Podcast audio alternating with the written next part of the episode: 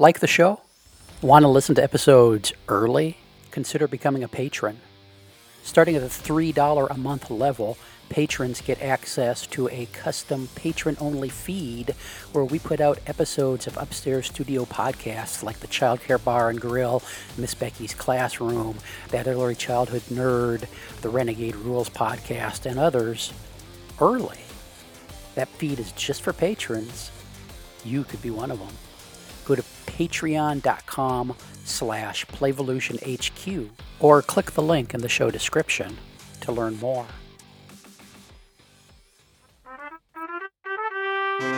Welcome to Renegade Rules. Kick back, settle in, and let us fill your ear holes with early learning information, wisdom, and advice. And now, here's Heather and Jeff. Welcome to Renegade Rules. Jeff Johnson here with Heather Shoemaker. Heather, how you doing? I'm doing great. How are you? I'm delightful. What are we talking about today? Well, I was looking through listener requests that have been coming in over the summer when we took a break. And one of the parents who reached out was saying, could you please do 300,000 episodes on the topic of punishment, discipline, consequences, etc.? So I thought we'd at least do one. We'll see if it leads to 300,000. We'll get one in, and if there's 299,999 to go, we'll get to them later. So where do we want to? This is a big topic, maybe worthy of 300,000 episodes. Where do you want to jump in? Yeah, well, I guess it's sort of notable that in the two books that I've written, I didn't exactly address any of these words: punishment, discipline, or consequences. I don't like the word consequences. I actually like the word because there's a Q in it. I like how it looks, but I don't like how it's been adopted as the word to use in our modern age. And I don't like the word punishment. And discipline I don't mind because I think of it in a different way. For example, when I first had my first child, he was, able to eat food in a high chair, but he was really little. He was a baby. Mm-hmm. And I remember saying to somebody that I was already disciplining him. And this guy's eyebrows shot up and said, what do you mean? He's a baby. And I said, well, I mean, I'm not hitting him with huge sticks or anything. He was having the fun of dumping all the food and the glasses off the top of the high chair. And so I was helping him learn that, if you're not wanting to eat, you can get down, but we're not making a big mess because I really hate cleaning. So I was lifting him out of the high chair every time he threw stuff out. And that was the discipline, which is you're showing me you're done eating. And so I would take him out and then he'd go, oh, and wait a minute, I was still hungry. And so then he'd ask to get back in. I'd put him back in. So the fact that I used the word discipline made somebody think it was a bad thing, a punishment thing. Because I think it does stick like that in our mind, but discipline in a lot of ways is, in my mind, the same as a limit, which is you decide what boundaries make sense to respect everybody who's living together, and you set those limits, and then you have to follow them up. But it's not something that's vindictive. I didn't mind how much fruit my baby ate, but if he wasn't hungry, I didn't want to clean up the mess. So it's a point of view, I think, rather than... I like discipline, the self-discipline side of it too, because when you help kids learn a little bit of self-discipline, life just tends to flow a little bit easier for everybody involved. Yeah, absolutely. And of course, we adults all can learn a little more self-discipline too. I had to have some self-discipline this morning to get my work done, but I managed to do it. So thinking about all these things. So one thing that I see people do, I mean, obviously there's things that we need to insist on in a young child's life, but the things that we pick and the things that we make them do because they're, quote, bad or to kind of reinforce their, quote, goodness are just bizarre and often off topic. I see people who love the word consequences talk about things that really have nothing to do with it. So let's say, for example, your child borrows your tools and takes them outside, leaves them out in the rain, and they get kind of rusted or something. So, yeah, that's your worst nightmare, isn't it? Well, a lot of times I see parents think, okay, I need to be firm. I need to reinforce that this is important. They can't just, those are expensive, can't just take my tools and ruin them. And so they might say, okay, you can't play with the kid down the street, or you can't go watch the movie at grandma's house that we were going to do, or no bedtime story for you tonight, or all these things that are totally disconnected. The whole problem is the tools got taken and got, you know, not got hurt in some way. So that's one aspect of it, is this total disconnect and a desire to a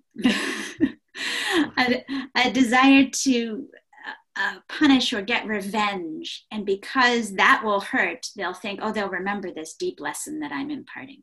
Uh-huh. And to me, that's a series of thinking. It's a series of thinking that doesn't help anybody. What do you think about natural consequences? The natural consequences for your actions. Is that a different thing, or is that a version of the same thing?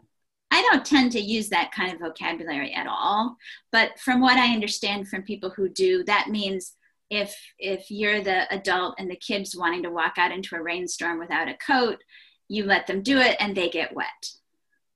And I think that was considered a natural consequence, that, okay, it's raining, you got wet. Okay, so back to the tools. You leave the tools out. My socket wrench and a couple screwdrivers got left out in the rain by the kid.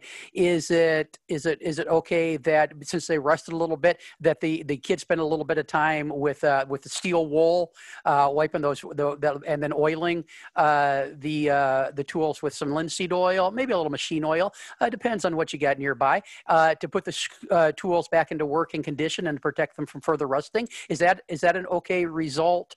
Because that's what I would see as a natural consequence for leaving the tool out. Yeah. So, yeah, and I don't tend to use that vocabulary, but the concept is right on, in that we're talking about the tools. That's all we're talking about. Yeah. And we don't have to get huge about trust, and trust is a long-term, lifetime thing, and it's not, you haven't broken my trust over just leaving one screwdriver out or even leaving out the whole box. But yeah, it's like any kind of restoring justice, any time of not necessarily saying sorry, but trying to make amends. You bring the kid back to the situation. You show them the harm that is done, whether it's to the rusty screwdriver or whether it's to a kid who, you know, they walked all over their painting. Uh-huh. Whatever it is, you bring them back to the scene of the crime and show them the damage, and then let them know how they can help make it better. Uh-huh. So yeah, it's connected to what happened. It's not something disconnected. Yeah, and doing those things without building up a lot of friction. I think when you talk about those things, as this is a punishment for doing the thing that you did, and you broke my trust and all that kind of stuff, it builds up friction that really doesn't need to be there in those moments, does it? It's like spilling milk. You know, you're not an evil person if you knock over your milk. Adults knock over their coffee all the time. Luckily, I'm not a coffee drinker, but I see the damage on bits of paper here and there.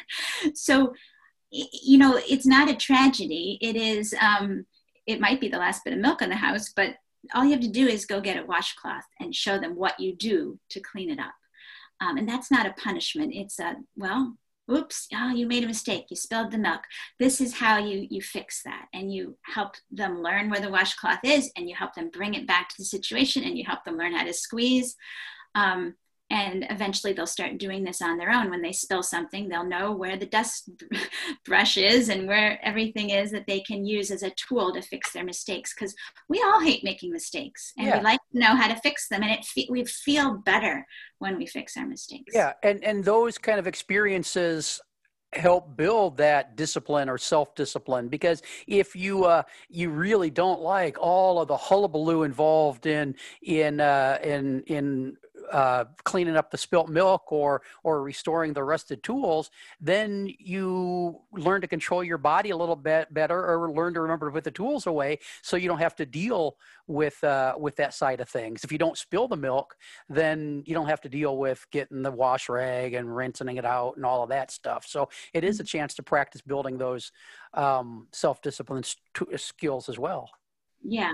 And I think also, you know, depending on the child, the age of the child, the personality of kid that you happen to have in your life, it may not be enough just to, you know, mop up the mess. It may be that you can't trust them to access your tools safely. So maybe that means you say, you know what, this has happened a couple times now, so I'm going to find a different place to keep my toolbox, because until you're able to ask me first or show me where you're going to do the work and then bring them in before night falls, we need to have a different plan of where I keep them, because I need to keep my tools safe. So it's not our trust is broken and creating all this instant friction. It's just that, you know, this is too hard for you right now. It's such a big temptation. I'm going to help you out. And for right now, we're going to have a different place where this lives. Yeah, and then try again sometime. Well, I mean, how much of the even thought for parents of punishment or discipline or consequences wouldn't even pop into mind if adults were a little bit better about controlling the physical environment kids are in. If you are living with a 2-year-old and you have a lot of breakable things, your prized Hummel collection or whatever it is sitting around within reach of that child, putting that stuff away and then it never gets touched, really it takes away all kinds of opportunity for those problems to happen. Right. No, that just reminded me of a breakable story, because we had this, I don't know whose it is, but it came from my mother, and I think she got it from a relative before her, but it's this China tea set. I don't know if it's China, but it's breakable. Definitely breakable, because we know about that. China, but very breakable. Ceramic tea set, and it was in a big box. And when I was little, I was introduced to it, and then it would disappear, and then it would come back, and it would disappear. But eventually, I got to be maybe mature enough that it could live in my closet, and I would get out the tea set and do little games with it. Well, one of my kids got really interested in doing tea parties, and so. With all the little animals and everybody drinking tea. So we got the family heirloom tea set. And he was very interested, but within minutes, you know, saucer broke, cup broke, plate broke. I mean, things were just breaking. And he like looked at them and they'd break. So he wasn't hammering with them, but his hands and his coordination weren't quite what we had thought they would be. And so even if it's something intended for a child, you know, you never know with all these breakable things, but give it a chance. And, you know, your kid should be more important to you than the things anyway. There's a fewer teacups in that box now, but there's enough to have a party still. Not as big a party, but still a party. You know, you might have to have the pretend tea instead of the real one, because it might leak out of something. A little bit. But, you know, anytime there's something that you don't want and that you feel this need for revenge, I don't know where our need for revenge comes from. It's very strong in us. But one family who wrote to me said that they threaten consequences of taking something valuable away from the child, usually a treat that he was expecting or bedtime reading, if he doesn't do whatever it is that they want. And some people count down with that. You know, you hear the numbers start. Every time I hear a number, I thought, oh gosh, you need some better tools in your toolbox. But in counting, you know, depends what the thing is at the end of it, but I don't usually like anything that's at the end of the counting. So that's why I don't like the counting. The counting isn't good because the result of the counting just is never up to Heather's standards. Well, what could be at the end of the counting? What kind of relationship could be at the end of the counting? I don't see a relationship there, and I think that's where all of our human behavior is grounded, is in relationship. So if your kid is not you know, cleaning up their lunch plate and they're supposed to carry it to the sink or something, and they won't, and they're in a kind of a mood that this is not happening. And then you say, well, then you can't get an ice cream today, or you can't go to your friend's house, or I'm not going to read you a bedtime story if you don't do this. Those are, those don't work. Yeah. And they confuse kids. They hurt them. I mean, when my kids are in trouble, which they definitely have done some things that, you know, are not okay. Every human person does this. But we don't take away something that's pleasurable for them to teach them about this particular lesson. It's deeper than that. It's more, you know, we focus on the object that it is. But I mean, let's just pick on bedtime reading. I've seen so many parents, because a story and a snuggle with mom or dad or whoever is so pleasurable. And so they think, well, because this kid didn't eat all his grapes, no story tonight. It's not related. And there's no need to take away something that's relationship building and pleasurable to get a kid to do what it is you want. It's not an instinct to reach for in your pocket to say, here, if you don't, you know, I'm in control. If you don't do what I want, you know, thunder and lightning will start coming down. And I think a kid who's in trouble and knows they've displeased the parent or the adult needs that together time even more. You know, if you have a bad day and then you find out that your favorite concert or whatever you were going to do that night was also canceled, I mean, that just puts you in a bigger funk.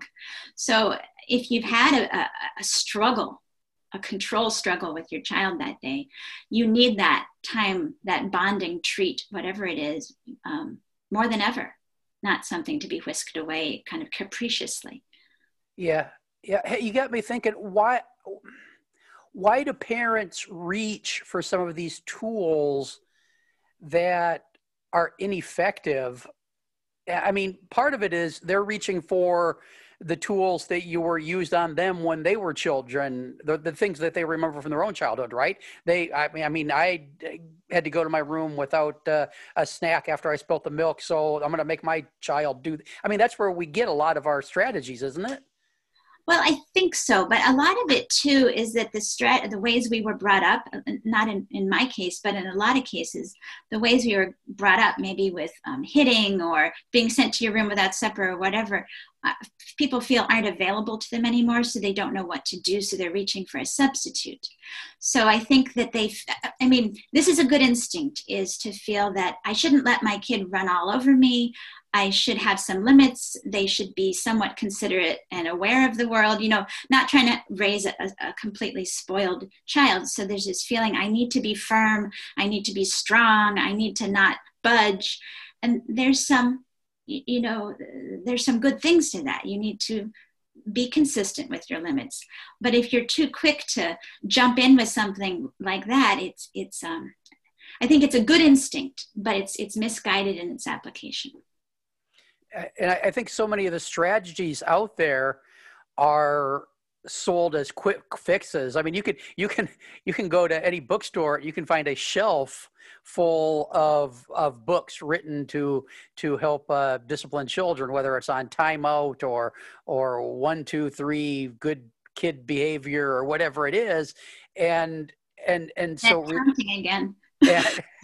And there's more counting. And so, but it's really hard to fit things into these systems.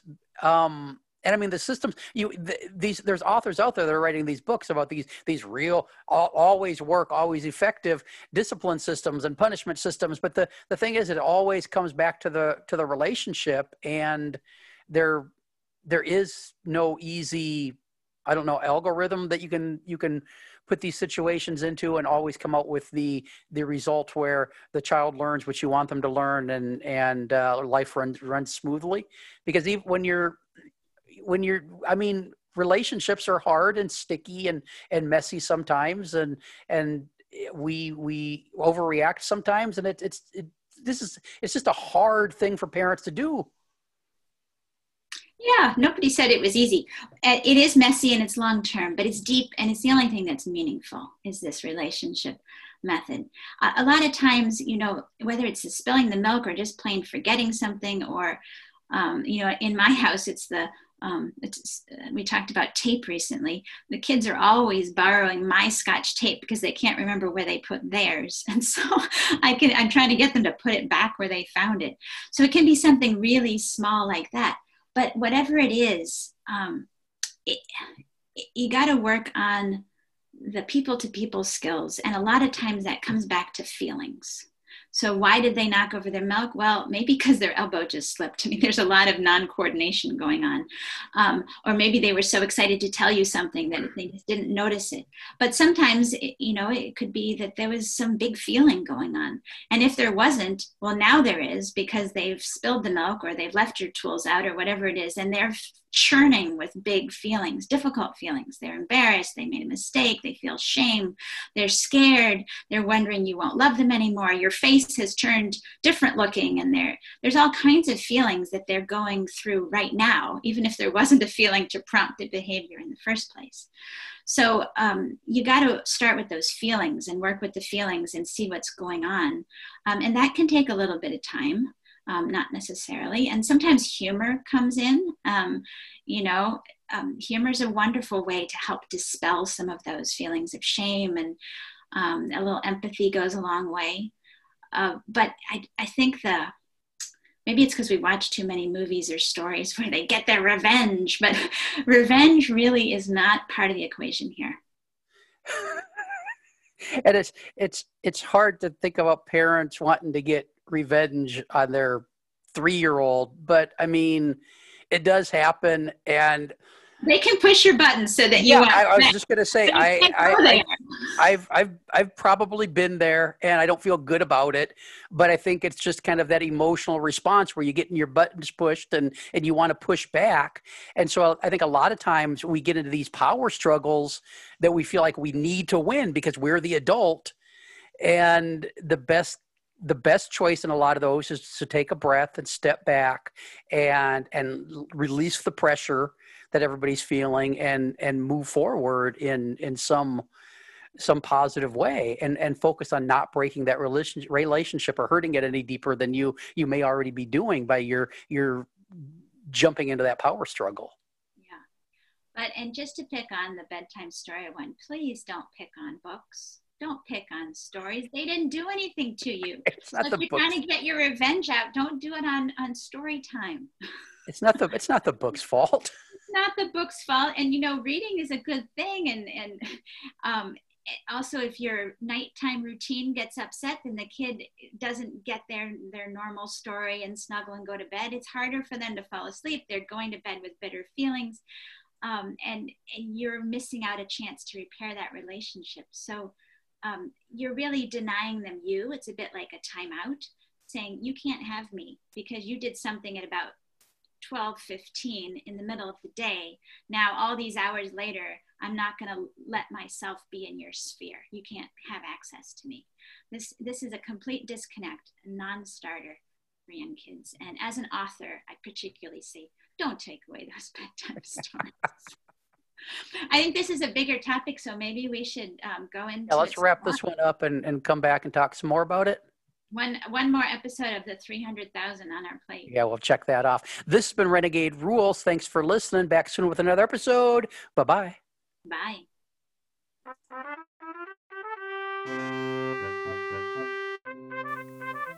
Thanks for listening. We'll be back next week with another episode. Music by Alexander Schumacher. This has been an Explorations Early Learning Upstairs Studio production. Oh. Hey, we need your support to keep the podcasts flowing. Go to explorationsearlylearning.com/support to learn how. One of the big things you can do is shop Amazon with the link we provide. You buy your cat food, you buy your kids' books, you buy whatever it is you buy on Amazon, you pay the regular price. We get a small percentage of it. Everybody wins. A lot of people are doing it. It really supports the shows, and we really appreciate it. Give it a try. Thanks. This has been an Explorations Early Learning Upstairs Studio production. Oh.